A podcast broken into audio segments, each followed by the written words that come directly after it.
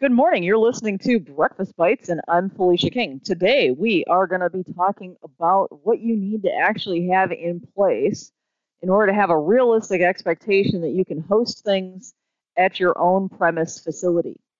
This is not going to be a discussion from me about cloudy cloud, cloud, cloud.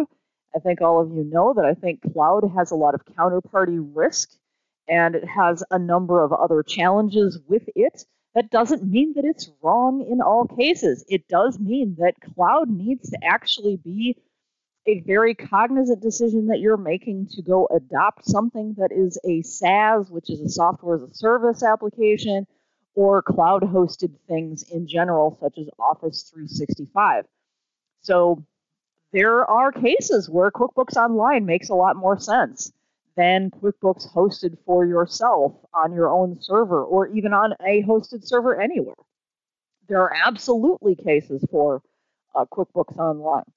So there is no right or wrong answer in any of these things. It is all highly contextual, associated with not only the organization's baseline needs, their risk tolerance, and that includes counterparty risk too, uh, and also availability risk. I mean, certainly if you've got something that's cloud hosted and then something like the DNS infrastructure of the internet burps, or you have Cloudflare that has a content delivery network failure, which actually happened recently, then uh, uh, you know it's just not going to be available. And my rule of thumb is if something is super super business critical to you, you either need to be utilizing a SaaS based application that is insanely, insanely professionally run, which I would say the vast majority of SaaS based applications do not meet that criteria.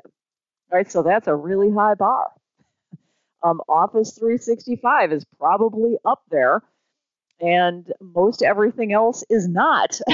so um, so you either need to have a cloud-based thing that is super, super, super high redundancy, or resiliency, super high uptime, or you need to have it hosted on premise. But if you're going to host it on premise, then you also need to have your own realistic expectations for uptime, and that means you might actually need a couple servers. Okay, you might actually need a couple servers for that, and then have your own kind of resiliency um, out there.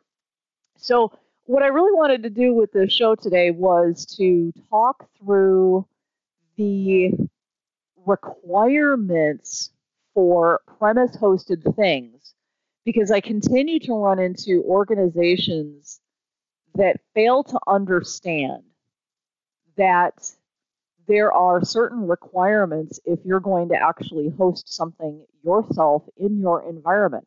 And to be clear, I am very, very, very much so in supportive of organization owned environments that they host in their own environments. I think you're reducing counterparty risk by doing that. You are probably giving yourself higher levels of uptime. You do need uh, to you're going to have more compliance challenges with that. However, uh, these things are actually within your control, so that's a big positive thing. So the realm is that most of these organizations out there, I mean, I work with some ex- exceedingly large organizations like, you know, utility companies, financial institutions, organizations approaching 300 million a year in revenue and in a lot of cases, unfortunately, the internal IT staff nor the owners of the organization have a true understanding about what the requirements are in order to effectively be able to benefit from having their own premise infrastructure while still managing risk. So they're failing to have appropriate BCDR plans, for example. They fail to understand tiered access control. They fail to have IT personnel who know how to do things properly. And just to be clear, I don't think it is a very realistic expectation for most organizations out there to somehow be managing to hire as a full time internal employee someone like myself or any of the other wizards that work at QPC Security. And that is because people of that kind of talent level tend to be attracted to more complex, more challenging, more innovative arenas that are more technologically focused. And frankly, I think we can pay better, we can compensate better, and uh, and, and, that's compensating in terms of uh, non-tangibles. You know, not only from a financial perspective, but in other ways too. And so, one of the challenges that a lot of these organizations face is that they are a single environment. And that single environment is fairly boring compared to consulting. So your really high performers, high flyers are just not attracted to working inside of a single you know, organization that does internal service delivery only. And so I say that not to denigrate anyone, what it is is it it needs to be a matter of people having the appropriate expectations. And that expectation is that it is an unrealistic expectation to think that in an internal IT department is going to somehow be security wizards. You know, are they going to be able to craft a highly secure network layer security strategy? Nope, I've never seen it, not in almost 30 years. Not until you start getting up to the environments where you've got about 10,000 users. Because at that point in time, they do have the money and the ability to attract and retain that kind of talent. And so, internal IT, it's not a realistic expectation that they're going to understand tiered access control methodologies, privileged access management, um, identity and access management, tiered access control, privileged session management, uh, they're not going to understand the compliance things, not typically. And I don't really think it's that fruitful to hire a CISO or a compliance officer who doesn't know how to do the technical things. I've seen organizations take that approach where they'll hire someone who really doesn't have the technical ability, and then they'll basically just be a compliance person. And the problem with that is that they tend to be more of an impediment than anything else. And you know they're not actually contributing to solving the problem. Instead they are just asking for data all the time and working to hold people accountable. And i guess maybe that works but the reality in my view is that they don't know whether or not what the IT people are doing is actually technologically sufficient. So just because somebody's engaged in the check the box compliance, oh yeah, we have that exercise, doesn't mean that it's an intellectually honest response. And, and when the rubber meets the road, what you're talking about here is risk management. And so, if you're going to be effective at risk management, you have to actually be responding not just with a check the box exercise, but with things that are truly reducing risk. Okay, so with all of that kind of preface, let's swing into a tangible example that uh, is very near and dear to my heart, which is tiered access control. Let's talk about premise hosted password managers. This is a big thing that is going to hit everybody if it hasn't already hit them. I'm seeing privileged access management, privileged session management, and mandatory password managers on every single cybersecurity insurance application. There are cloud hosted solutions for some of these things. And the things you got to realize is I think this is very similar to the whole SASE market. The SASE market claims to say, oh, you don't need VPN anymore. We've got this SASE. And you don't need a network layer, conventional network layer security more, anymore. We have SASE. Okay, I've looked at every SASE on the market, and the feature set that they have in comparison to mature technology like a network layer security appliance, they've got like less than 5% of the functionality of a network layer security appliance. So this swings right into the number one thing that I say about cloud is if you can't do security at least as good in the cloud as what you were doing it on premise, then I don't understand why you're going to the cloud because you're giving up a necessary level of security. So the SASE tech even though it's been around two and a half years, is still ridiculously immature. Okay, well, cloud hosted password managers, they haven't been around for 20 years. These are not sophisticated, mature tech.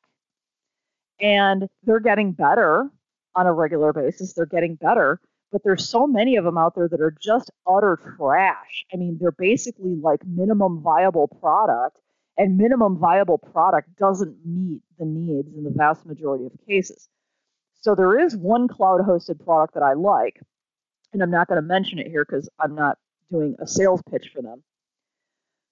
However, it does not function as a privileged access management or a privileged session management server.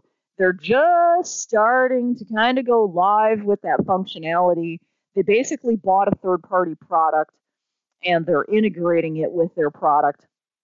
And when you start looking at the kind of enclave that you need to have for the things, the total cost of ownership for privileged access management, privileged session management, when you're really talking about IT resource management in general, what's interesting is you come up with a totally separate list of requirements for things than uh, what you would present for end users. So, in my exceedingly experienced opinion on this particular topic, the cloud hosted password manager is a good idea and sufficient for your end user base.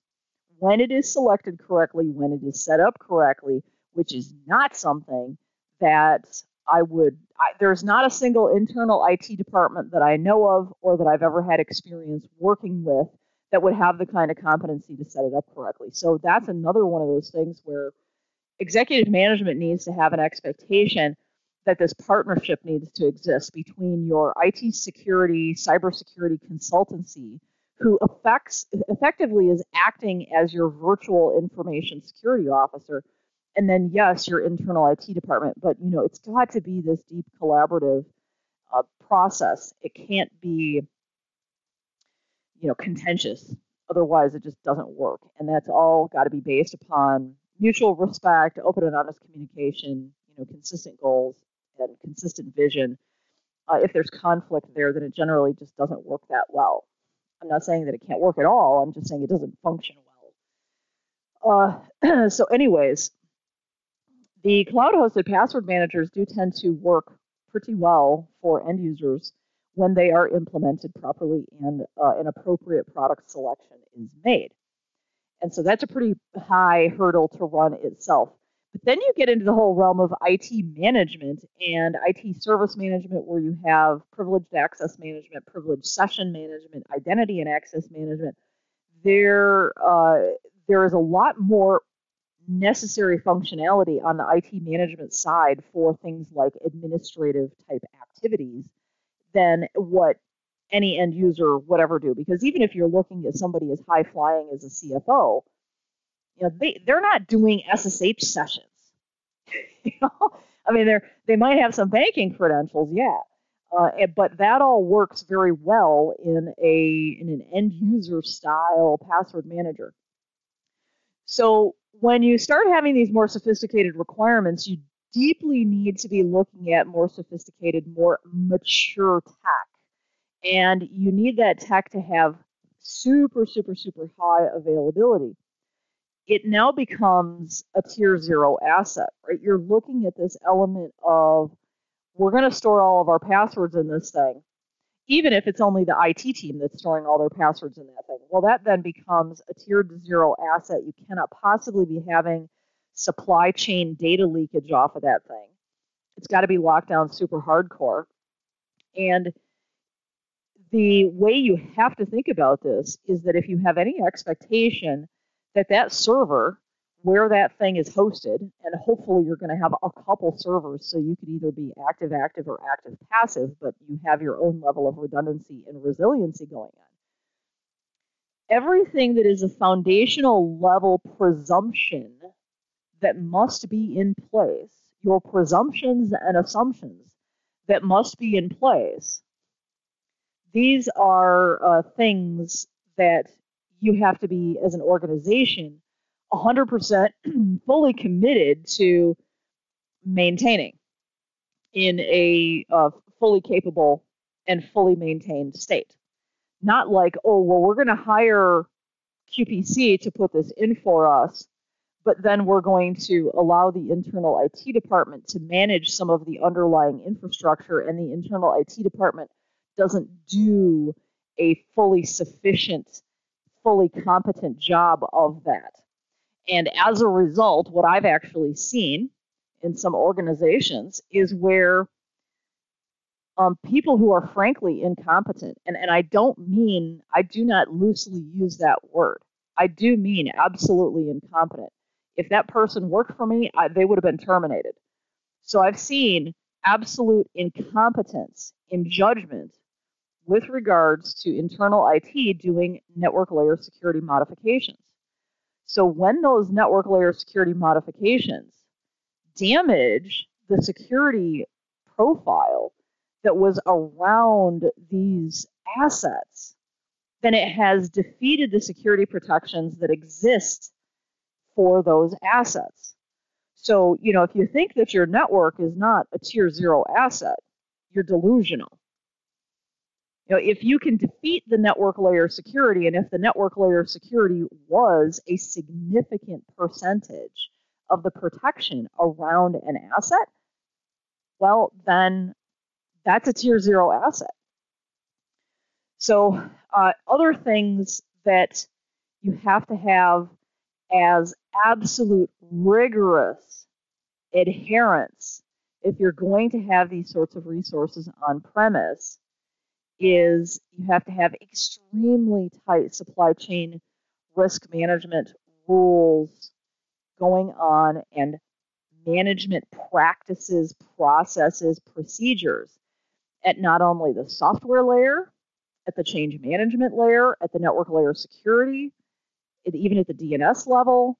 I mean, it's got to be the whole kit and caboodle. And I frankly just don't see that kind of capability as inherently pre existing skill sets inside of most IT departments. Now, can they learn that stuff? Absolutely.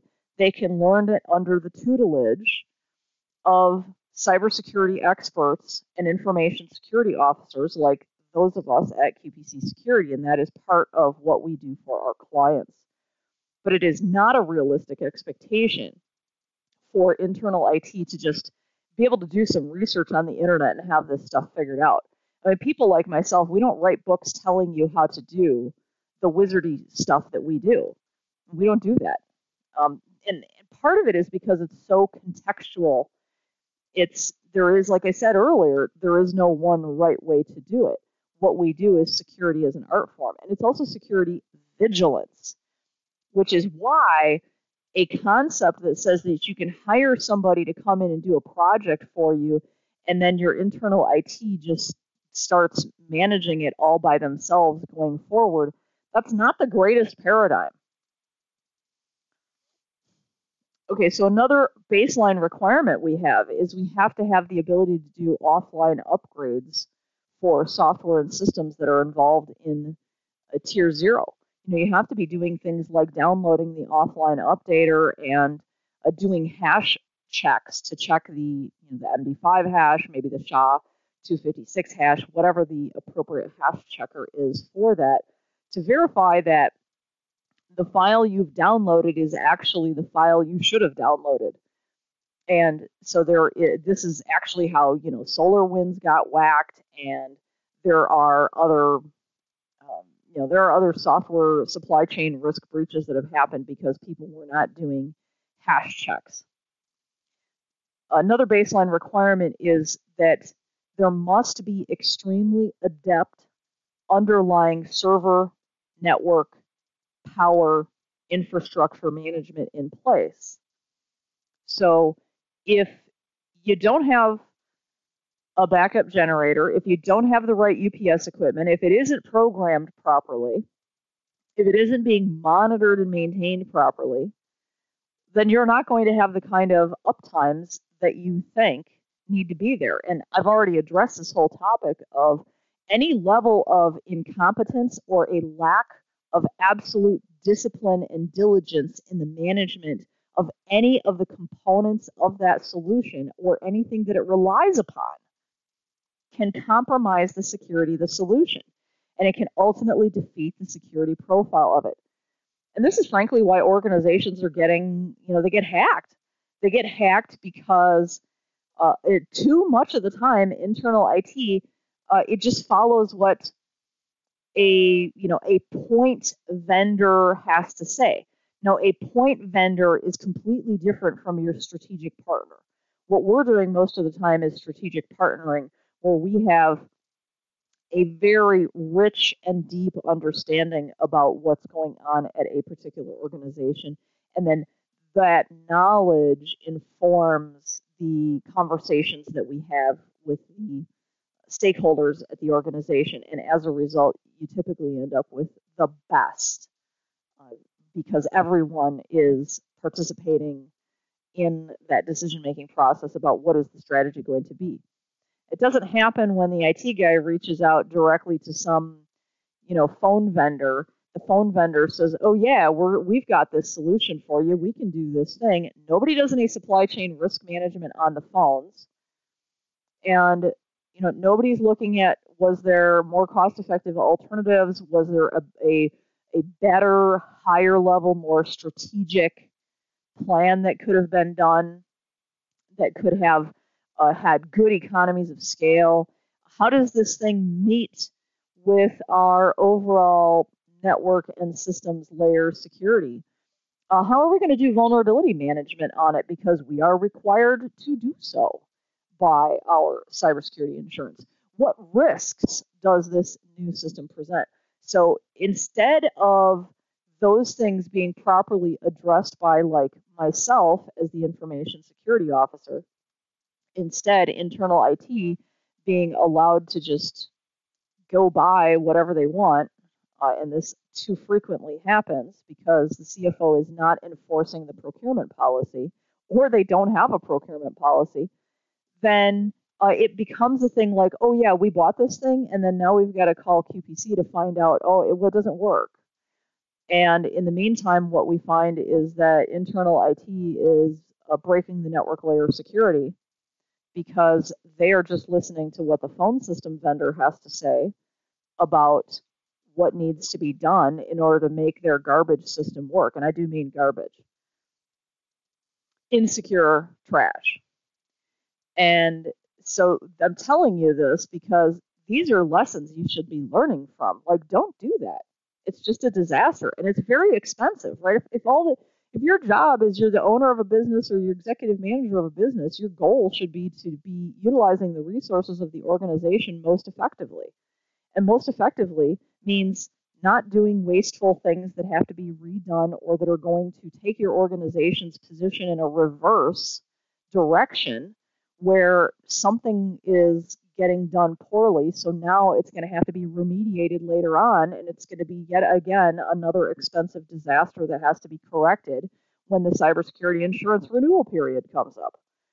And all this can be avoided by having a proper procurement policy that is enforced. Nothing should be getting procured when there is not a strategic plan for it, when there is not a procurement policy written for it, when there is not an engineering plan for how it is going to be implemented and how it is going to be maintained and supported. That all better be clearly in place before anything is procured. So if you don't have that procurement policy, I highly recommend you put that in place. But then your executive management team has to have enforcement. They've got to enforce those things so that no one in the organization can just go do willy nilly. So, another requirement is you have to have rapid patch management within 48 hours or less.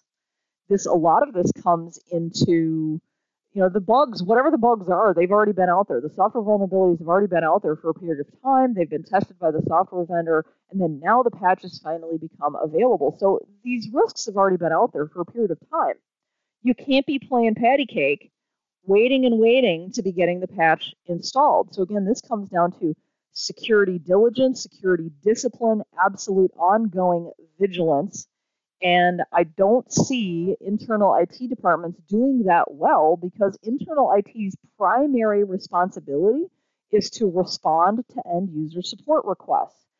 And the end user support requests are always going to take higher priority than patching critical systems. It's just always going to be because they're humans who are saying, I need help. You know, especially if it's a a VIP who's saying, I need help. Well, that's going to take precedence over everything. So, I mean, people are just also not prone to say, oh, well, you know, I need to patch that server too, so I guess I got to work till midnight. Uh, that gets old, and you can really burn people out with that. So, it's not a realistic expectation that internal IT is going to be good at juggling competing priorities. And those competing priorities are I can't simultaneously give precedence and priority constantly to end user support requests and then simultaneously give priority to all the security posture things. I mean, like, these are competing priorities, and I, am telling you, it never works out. So, another requirement that's a baseline requirement for a lot of premise infrastructure is you need to have always on vulnerability scanning that's uh, backed by active monitoring and remediation. And you know, and also active monitoring. Gee, do you even know when the stuff is up or down? And active monitoring is not just up down. It is looking at every error message or warning that comes out of systems. Like just yesterday, uh, I saw a system that was still working. From the end user's perspective, it was all hunky dory fine. And that yet I was picking up alerts that were saying that the a hard drive had some corruption and it needed to be proactively addressed.